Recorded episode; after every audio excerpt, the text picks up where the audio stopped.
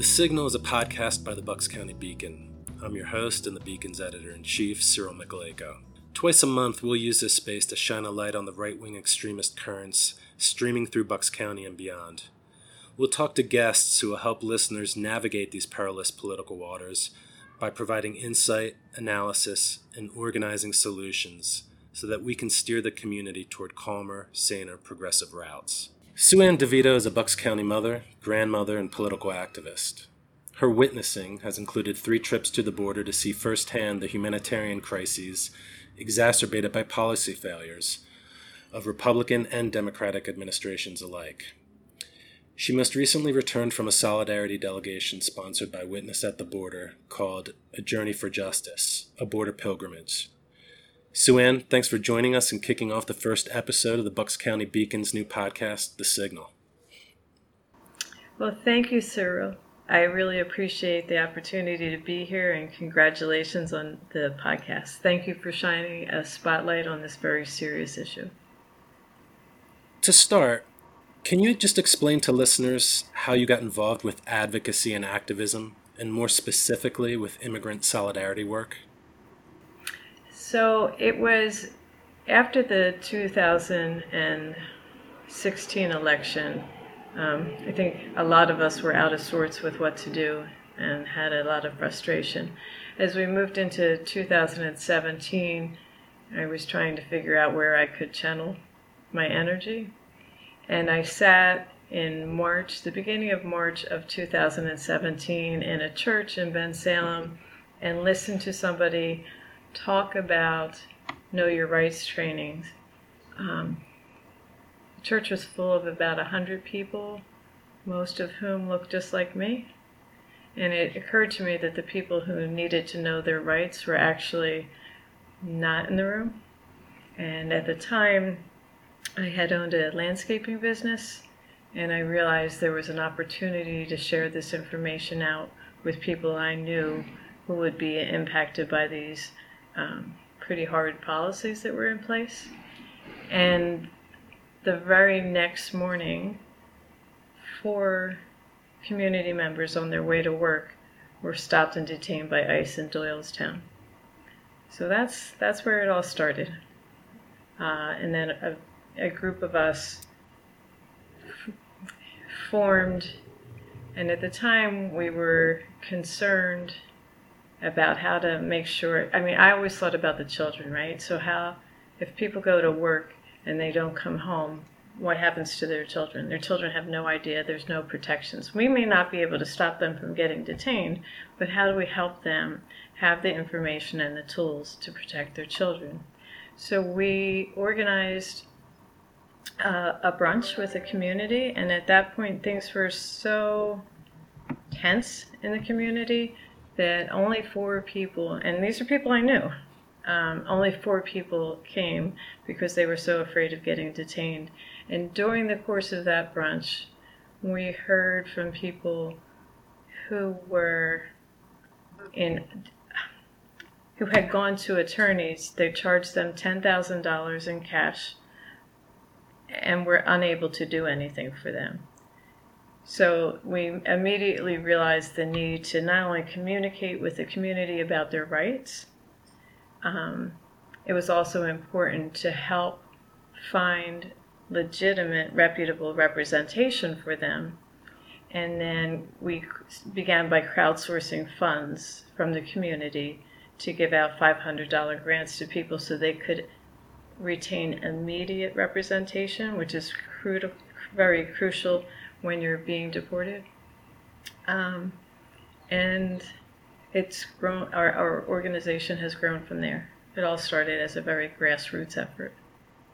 Great, and that's what led you to be part of Immigrant Rights Action, which is an organization we actually showcased on the Bucks County Beacon with an article by Catherine Caruso. Can you go ahead and just tell us a little bit about the delegation that you went on and the itinerary that you participated in? Sure. So I guess it goes back again from the previous administration when they started putting children in cages. And I just needed to see for myself what was going on because there was so much confusion in the news. So in 2020, I was able to get to the border. I crossed in California in January, and then in 2020, I spent a week crossing back and forth between Brownsville and Matamoros. Shortly after I returned, I was unable to go back because COVID shut everything down.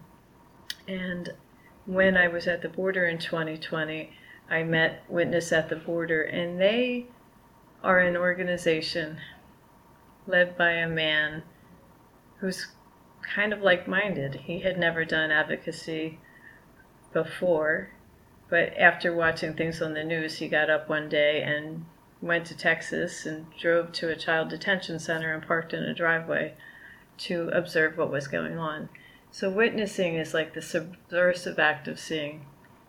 One of the things I've discovered along the way is that immigration, it doesn't matter who's in charge, right? It doesn't matter whether it's Democrats or it's Republicans, it's a failed system. And for me, it was really important to see what was going on now. So when Witness organized the Journey for Justice along the southern border, it was a perfect opportunity for me to go and see with my own eyes what is happening now under a new administration. Unfortunately,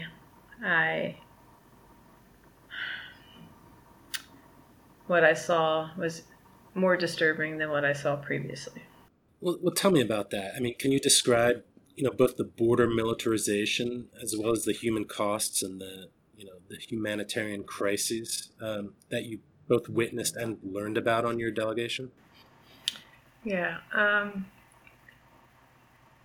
When I first got back there, I went over to Matamoros, which is the exact spot I had left in 2020.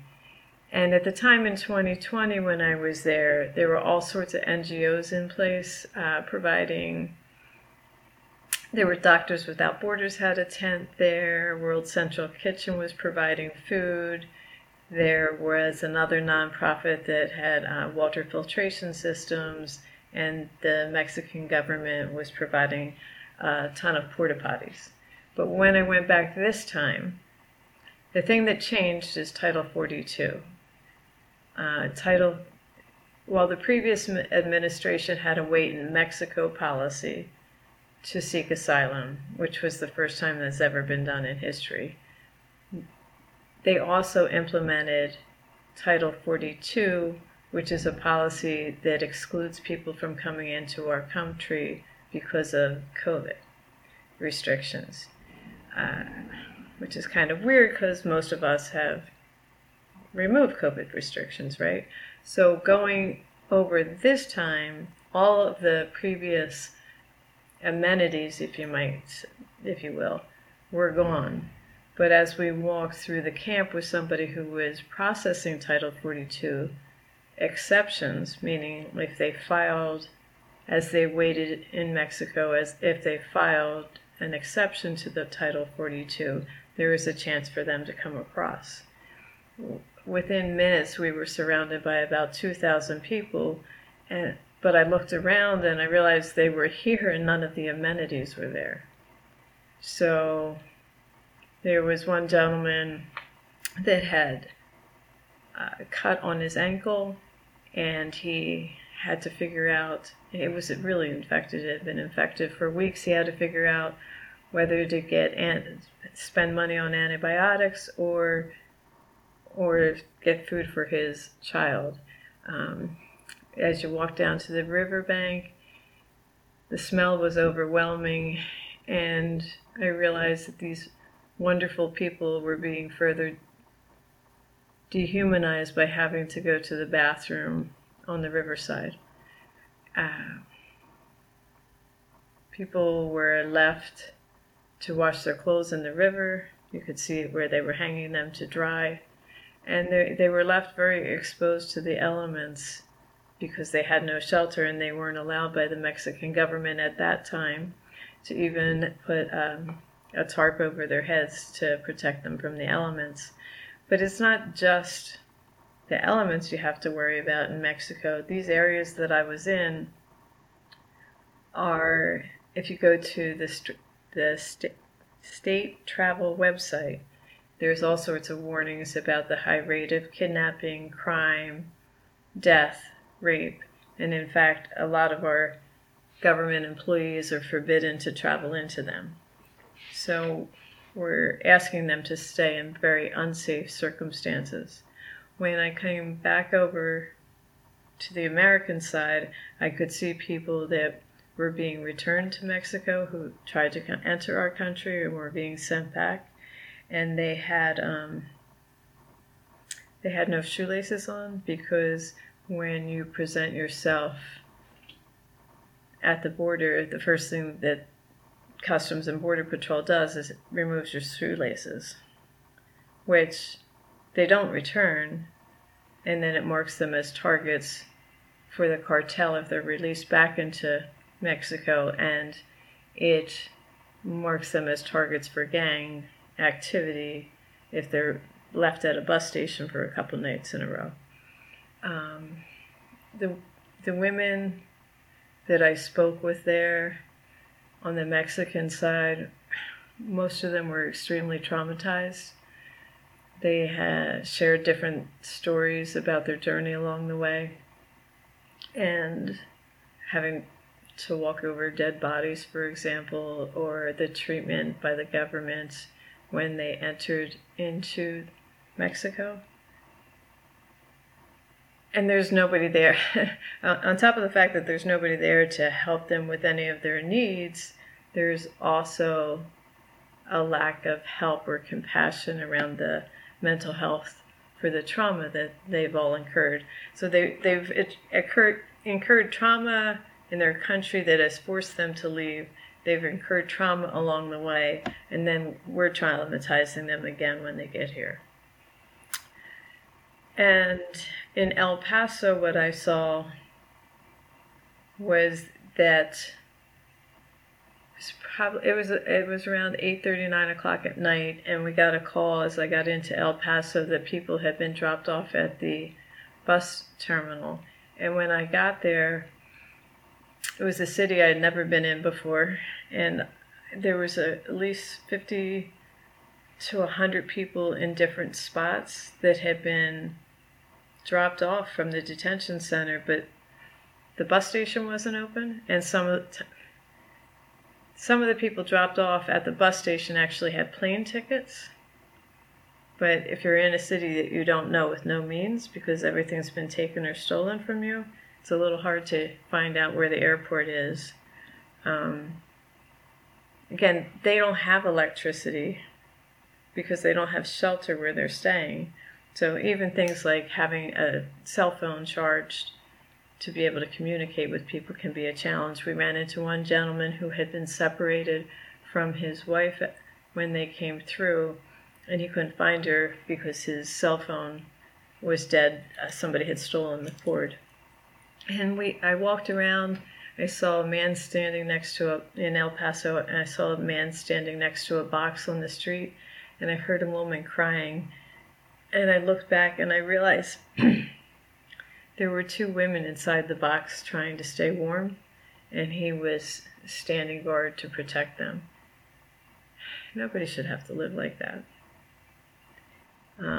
As far as the militarization,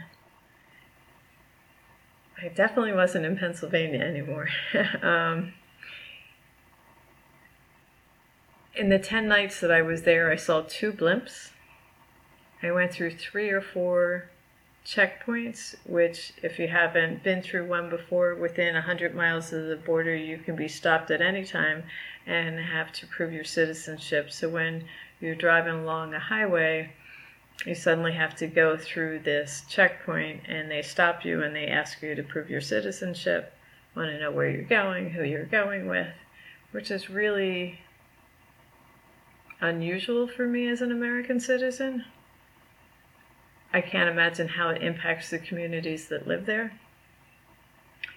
And the odder part is, like, this is in areas where there's nothing around for miles and miles and miles. I mean, it's pretty open land there. So it didn't seem, I don't understand the spend of it. When we were driving along outside of Matamoros, I mean, it was like every quarter mile there was some kind of militarized vehicle at the corner, whether it was the Texas State Police, the local police, sheriff departments, National Guard, Customs and Border Patrol. I've never seen so much militarization ever. They have, and the weirder part was I actually felt safer with the migrants in the migrant that were over in Matamoros than I did around all of these armed officers. There was one point we were at Eagle Pass, which is another border crossing, and there was a golf course that kind of backs up to the river, so you can go down to the river, and in the river are boats with militarized people that are in the water waiting for people who are wading into the water. Now, the people wading into the water, you can almost see the fear, like it was a really extraordinary experience to watch them trying to figure out if they should try to get across. They didn't want to go back, but they didn't know what to do. And this one couple was just kind of frozen in time, it seemed like. Were the folks in the boats law enforcement, or were they like militia types? No, the folks in the boats were law enforcement. But if you could have... It's hard to explain, but there was just so many of them to not so many people that were coming across. Again, most people are waiting on the other side, trying to do it the right way. I did not witness storms of people trying to cross the water.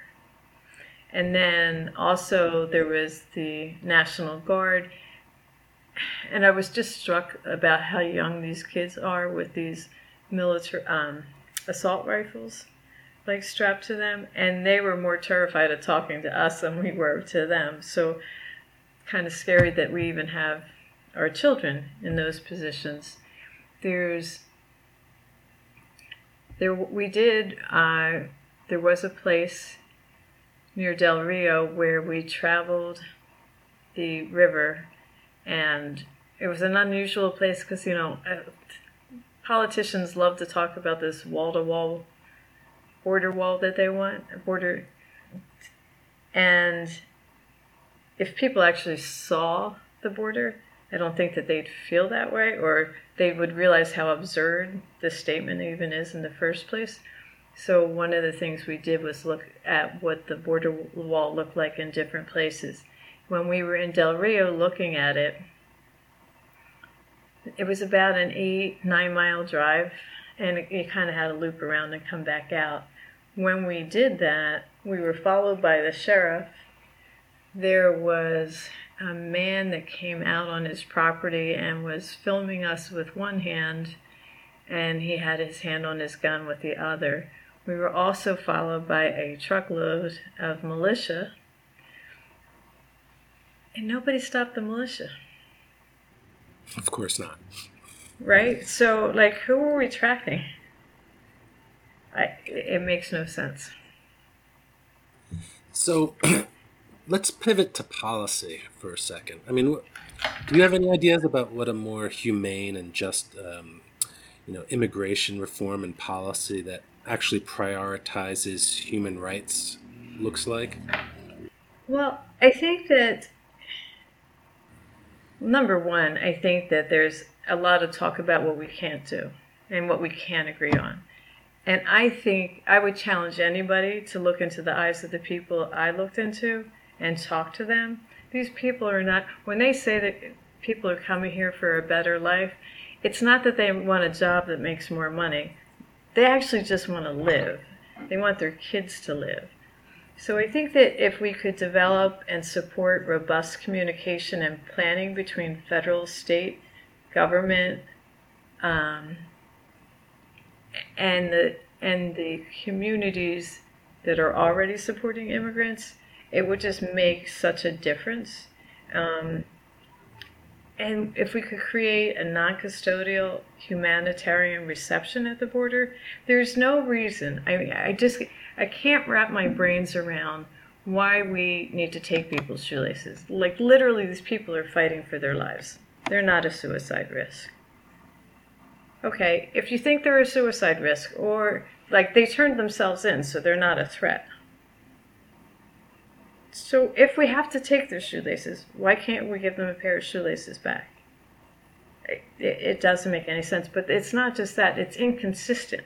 The implementation of policies is different in different locations. And we had somebody who came from the border to Bucks County, and he had to burn all of his belongings in a barrel, including his glasses. Why are we taking people's glasses? That's sick, actually. He didn't have a toothbrush. He was in a and then again, here he is, he's seeking asylum. He's put in a detention center for 5 days where he got food poisoning and no medical attention. And then he was transferred to stay in a hotel room for a 3-day waiting period until his cousin was able to get him a plane ticket. He was not permitted, even though he was approved to enter our country and seek asylum, he was not permitted to go get toothpaste. Once he got on the plane, he's free to do whatever. Why is it we had to make him go through all of that? Why is it we are so judgmental in who is married and who isn't? A lot of times people's paperwork is stolen on their way here. The one gentleman I met in Matamoros, his wife was able to enter the country, but he wasn't because they didn't consider them a couple, and he's showing me his wedding pictures. So that doesn't make any sense to me. There's got to be a more effective method to welcome people with dignity, and there should be more communication. For example, if people are in detention centers, because that's where they're going to process them. Not that I think they should be in a detention center in the first place. I think there should be just a more humane system to process people. But if you have people in a facility and you do separate them, if you're in a hospital, you get like a band to identify you. Why can't we, there was another gentleman in the streets of El Paso sobbing because he was separated from his wife and 4 children, and nobody, when they released him and dumped him in the streets of El Paso, told him where his wife and his 4 children were. He didn't have a phone. How does he have any method of finding his family? That's actually heartbreaking. And these are just a couple of stories, right? And I was there for just a small amount of time. I do want to note, though, some things have changed a little bit because it's an ever-fluid situation there.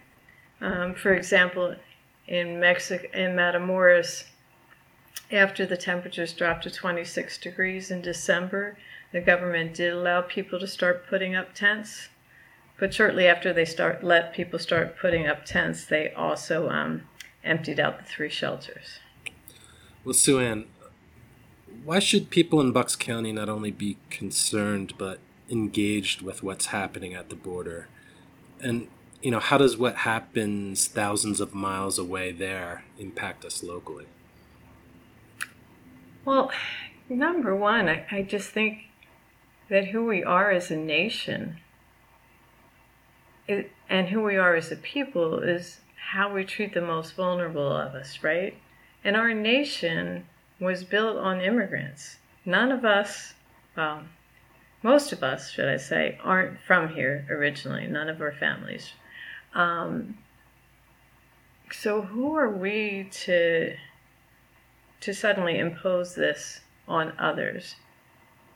I think we've always been it's always been a vision that we were a beacon of light for others. So I think that it kind of defines us as a nation when we're not treating people very well.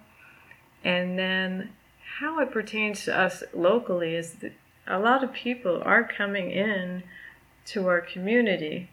And it's important to know, I think, that we as a community can welcome the people who come in with dignity and respect and be aware of the trauma that they have struggled with along the way and engage with organizations locally that are supportive of their needs. And finally, how can people get involved both locally and nationally with immigrant solidarity work and progressive policy advocacy? That's a great question. So for people that are local to this area, in Bucks County, you can go on our website, immigrantbrightsaction.org. You can sign up for our newsletter, which will talk about different events. We have committees that work on legislative advocacy. As a matter of fact, we just had meetings with 2 Congress people in the past 2 weeks, and tomorrow we have a meeting with 2 senators. So we're very active in asking for these humane policy changes. There is also a group called Pennsylvania Immigrant and Citizenship Coalition. Its acronym is PICC, and they are an umbrella organization for a variety of immigrant rights organizations throughout the area. And then what was the last question? Did I hit them all? It was just about both getting involved with immigrant solidarity and progressive policy advocacy. Yeah, I think that both of those avenues will get you to be involved. And certainly anybody can always reach out to me directly, and I'm happy to connect you. Witness at the Border also has an active Facebook page, so there's a lot of conversations on there about what's happening at the border, and there's a lot of postings about vital policy changes, especially ones that we want to push back against, as well as what we want to advocate for and actual issues that are happening around this subject. Well, thanks so much, Sue-Ann. Thanks for the work you're doing, and thanks for joining us and just letting Bucks County know what's happening at the border and what they can do to get involved. So thank you. Thank you, and thank you for all who are listening. This has been The Signal, a podcast by the Bucks County Beacon. I'm Cyril Mychalejko, editor-in-chief and host. For more progressive news, analysis, and opinion from Bucks County and beyond, go to www.buckscountybeacon.com. And join us for our next episode, when I'll talk to Maurice Cunningham about his new report, Merchants of Deception, Parent Props and Their Funders. Merchants of Deception pulls back the veil on the right-wing players, their tactics, and the funders attacking public education. The Signal is produced by Kevin Mahoney at Radio Chicken Media. Intro-outro music by Maf Ed Tula, featuring Cartas a Felice, used with permission.